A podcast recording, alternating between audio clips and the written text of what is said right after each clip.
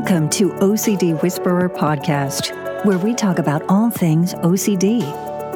The show is for educational purposes and is not intended to replace professional mental health care.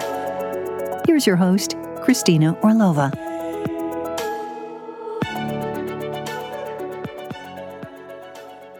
Welcome to OCD Whisperer podcast. I am your host, Christina Orlova. I am a licensed marriage and family therapist in the state of California and I specialize in OCD and anxiety disorders. I also have a mastering OCD uh, course on intro to ERP. And if you are somebody who is struggling with um, OCD and you don't quite understand how to use ERP or what it really is, um, my course is great for um, introduction and just to walk you through the principles and concepts and have you actually start to apply those tools. Um, so you can check that out at mastering uh, masteringocd.com. And today, what I want to talk to you about are three cognitive distortions. And what does that even mean? So cognitive distortions are essentially ways that people can start to have people can think about things in ways that are not very helpful. So, this is something that um, is really um, known in the realm of cognitive behavioral therapy. One of the things in that style of therapy that we know is that people have unhelpful thinking styles. And some of the most common unhelpful thinking styles have been put together in this list known as cognitive distortions. And today I want to cover three specific ones um, and as it relates to OCD. So one of them is called um, the all or nothing thinking. Um, all or nothing thinking is also sometimes known as black and white thinking. Um, it's it's literally a negative thinking pattern that's very very common for folks who have panic disorder, depression, anxiety, um, and definitely OCD. So one of the things is that you need to understand what what what is that. So all or nothing thinking. Bottom line is when you essentially are having absolute terms like things are always like this or they're never like that um, so when you have this kind of thinking pattern basically it means that you are not able to see the situation from any other perspective. You can't see the middle ground. You can't see the gray zones. You can't see alternatives because you will assume that it will always be hard. Things will always be impossible. I will never be rid of my intrusive thoughts. You can even hear it in, in when we hear things like that. Um, oftentimes, people will really succumb to this belief that you know everything will be a failure, um, and and that I will never be able to be successful. And so, what you want to start to recognize for yourself is when you're having this kind of self defeating thought.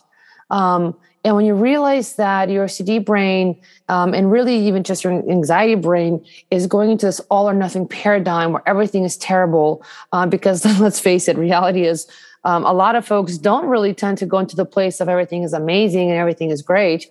Um, sometimes people do, but generally people tend to live in that kind of negative bias, right? So if we're living in that negative bias, then one of the things that happens is that we are not able to step back and look at the fact that we can be really hard on ourselves. We can be hard in situations. We can um, come up with these assumptions that you know everything is terrible and so we actually don't practice enough of seeing you know strengths or of understanding that you know maybe a setback happened but that that's not actually the end of the world uh, we, we're not able to have a better grasp of things. So, what you want to do is one, work on catching yourself when you're starting to do a lot of this kind of thinking that's everything's all bad. Um, everything will always be bad, or I'm always at fault, I'm always a failure. Um, and when you start to notice yourself doing that, you you might want to start to practice seeing what is it like if I see this through a lens that could be a little more balanced what would it be like if I actually practiced um, thinking in a more kind of realistic, balanced view? Can I maybe take, um, instead of looking at everything as all terrible, can I see any positives? Can I see maybe any other ways before where I thought something was going to be all terrible and then somehow actually got through it? So that's going to be one way to recognize and to work with that style of thinking. The next um, kind of unhelpful thinking style or cognitive distortion is known as emotional reasoning. And this is a massive one for folks with OCD because folks with OCD, you know, as soon as you strongly feel some emotion or some type of way, you immediately assume that that means it's this objective truth. But the fact is, you know, just because I'm feeling something around a certain situation doesn't necessarily always mean that it's supportive of a fact or an or it's evidence of a fact. So let's get a little bit into this. Um, what we want to recognize is we all use feelings and emotions as our barometer. We all we all use a feeling that kind of tells us to move forward, like this feels good, that doesn't. Um, I like this person, I don't. Well, when you're having an OCD brain, and your OCD starts to turn on and goes, Well, I don't know. Do I really like this? Do I really want this? Or maybe you're somebody who starts to go into this thought of like, Well, um, I don't know. I don't feel like this is not OCD. This feels real. It feels like I want, like this feels like it's different. Um, you know, what, what really starts to happen is we're getting kind of faulty um, we're, starting to use our emotions in a faulty way. So we're not, first of all, having access to our full range of feelings. If you notice in OCD, it's not like you're having an intrusive episode and then you feel all giddy and joyful around it, right? It's not like you're like, well, yeah, I prefer this right? When you're having a true intrusive experience and then your fight and flight or freeze response is triggered and you're now in that state of anxiety and you're perceiving things to be threatening, um, that state of those feelings tend to be really negative and heavy. Like I feel guilty, I feel anxious, I feel ashamed, I feel embarrassed. Um, I want to kind of, you know, avoid and run away immediately as a result of that. So when you're having those kind of feelings because you're triggered by something and because something feels uncomfortable, and then you use those feelings to indicate, oh, well, this stuff must be true you can kind of see where when you start to create that association and link in your mind that um, that can actually lead you to having more of that negative bias more of, of this kind of um, belief and even convincing yourself of the fact that oh this all stuff must be true because i'm feeling it. And so with emotional reasoning you you have to get really clear about um, you know when i have neg specifically negative emotional mental states what do I typically tend to feel in those states? When I'm not in that negative emotional mental state, state when I'm more of a baseline, what, what do I feel like then? How is my perception? So we want to be able to observe ourselves. Um, being able to increase your awareness and ability to observe what's actually happening to you and what you're feeling and experiencing is an important aspect of getting better and healing in OCD. So you want to be able to pause and check in with yourself like, wait a minute. Um, am I having kind of this familiar feeling that I typically have when I'm triggered? Um, you know, am I do I typically, when I feel this way, immediately, you know, go into a negative place? Um, do I, you know, do, am I able to ever kind of recognize something that maybe, you know, maybe it's not as bad as I thought? Maybe, maybe once the intensity passes, and I look back, am I able to see maybe something else? So you want to inquire a little bit more. You know, emotional reasoning definitely comes up for folks with panic disorder and definitely OCD. And so, um, of course, any and all anxiety disorders, but definitely, you know, when we're talking about OCD as, as well, we, we want to kind of really name that you know, feelings are great, but when we're constantly in a state of shame, anxiety, guilt, and so on, um, those are not necessarily our um, I would say, true core reflective feelings of true objective truth. Those are feelings we're having because we're triggered. Um, triggered meaning that something just happened that is upsetting and is making me now spin out. And I'm trying to figure out why I'm spinning out. And part of that spinning out process is because, again, your fight and flight response is activated. So your now ability to perceive objectively and clearly is not fully available to you. So you will start to misperceive things. You will perceive things as more threatening. You'll perceive, perceive things as more like, oh, this this must be bad because I feel like it's bad. Um, and so oftentimes you do have to be able to engage that part of yourself to be able to step back and just observe what's actually happening to you and really allow yourself to trust in going through that feeling and letting the feeling go through you without having to make it mean anything. Just notice it's okay. Here it is. I'm feeling really crappy right now. I feel really anxious. Oh my God, I don't like this. Oh, and it's going to bother you. But when you sit with it for a day or two, see what happens. Does this, is it still as intense? Does it still bother you as much? You know, am I able to start to perceive things with a little more clarity, a little more objectivity? So, emotional reasoning is a really powerful one that really gets folks with OCD very, very locked in to wanting to ruminate. So this is definitely an important, um, an important cognitive process to understand because, again, usually, you know, it's it's something that you know we're using an emotional reaction and we're reasoning with ourselves that because I feel this, it must be true and sometimes with ocd even when you have you know information that's contrary to that you still might not take that into account. Um, and typically people get stuck in their head and start to ruminate um, you know to try to figure this stuff out. So you want to be really aware of this type of you know cognitive process. And and what and how does this show up for you? And what do you do about it? And, and then start to you know, look at, like I said, giving yourself some space and time and see what happens if I just allow myself to sit with this, even though it's going to feel uncomfortable. But let me welcome that discomfort and sit with this and give it, you know, 24 hours and kind of come back and see what happens in 24 hours. Does it still feel as intense? Do I still see it the same way? So you're kind of like, you know, allowing yourself to kind of test this hypothesis out. Like, okay, I feel like this is all terrible, but let's see, is it really?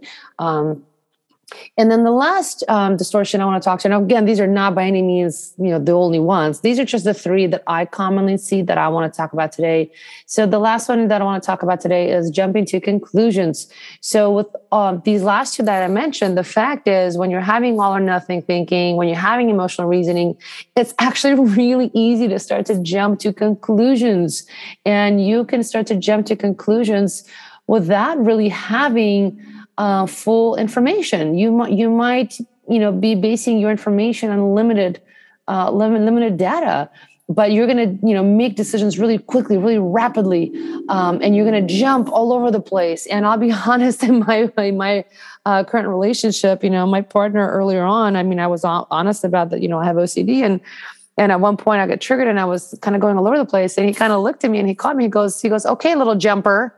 And I said, what? And he goes, you, you, he's like, you're jumping to all these conclusions. I didn't even say this, or I didn't even do this, but you, you're already like all the way at this other place. And I kind of paused and I started laughing and I said, oh my gosh, you're totally right. And we both talked about how actually it's helpful for me that next time, if you see me doing that, can you just like, like say that again, like, hey, jumper, um, and let's use that name because it made me laugh a little and it kind of brought, you know, paused, stopped me doing that behavior and made me actually aware of it. And the moment I became aware of it, I was like, wait a second. Yeah, you're right. What am I doing here? And I made a conscious decision to stop. So, um, you know, a lot of this, uh, like I said, healing with OCD, it really is about increasing your own awareness about yourself about how your mind works, about what do you do in response to it? What do you do in response to these feelings that you get that you don't like? Um, you know, and when you are um, at a much higher level of awareness, then you get to make conscious choices so that you're not an autopilot and just kind of spinning your wheels and getting stuck but that you're really bringing consciousness to this process and and so with jumping to conclusions you know it's really really important to you know ask yourself like yeah how do i do that? Do i do that? You know am i trying to like you know predict some outcome in the future? Which guess what? Pretty much everybody with ocd we all do that don't we? We all kind of sit there and start to spin our wheels trying to predict what's going to happen in the future. Um, and usually it's because we're trying to see what bad thing is going to happen you know and how will how what can we do so that it doesn't turn out so bad? Or we're trying to or we sometimes make these assumptions that we um, know, you know, what other another person is really thinking um, without really having any actual evidence for it. So we'll we'll oftentimes jump to these conclusions with a lot of negative assumptions about oh this person must hate me or oh they must be thinking this oh the one or if it's relationship OCD oh my god they, they don't really love me or um, they want to leave me or um, you know so so we want to kind of recognize that jumping to conclusions when you're trying to when you think you are going to assume what you think the other person is actually thinking or you're trying to you know really kind of guess and predict you know some what bad thing might happen in the future and then you're trying to prevent all that. Those are different kind of ways that we can be jumping to conclusions. So the goal here is to again increase awareness start to track it start to pay attention when you might be doing that um, and recognize that you know wow if i'm if i'm like a little jumper here and i'm already jumping to what i think somebody else thinks or i'm jumping to this bad outcome i think is going to happen in the future you know is that actually beneficial for me? You know can i maybe you know because i'm having anxiety and of course i'm going to assume already that maybe people are judging me or they'll hate me or or that you know I can never get better, or you know, or that my partner maybe really doesn't love me, or whatever else. You know, can I can I recognize that? Can I catch that? And once I catch it, um, can I actually reframe it? Can I kind of pull back for a second and go, wait a minute, am I actually like am i actually truly able to really read this person's mind or am i actually really able to be this clairvoyant and predict the future? Um, or is it that i kind of need to come back to here and now and look at what i actually is in front of me and realize like hey there's a lot of the stuff that maybe i actually don't know. Like i don't have that information and i'm not going to know that because there's always a lot of different variables. And maybe what i need to do is learn how to um, you know, once I recognize it, say, let me reframe this so that I can have more kind of accurate thinking and more accurate, you know, judgment of the situation and more accurately observe what actually is happening. Um, so that's just a, a, couple of tips about that. So those are the three um, ones that I wanted to share with you guys today on this episode. Um, again, this is not by any means um, all of the different distortions that can happen. But these are definitely some patterns of thinking that people can be engaging in. And even when they're, you know, mentally ruminating, they might be ruminating in these styles. So something to be aware of and to, you know, start to work on. All right. Thanks for listening. See you in the next one.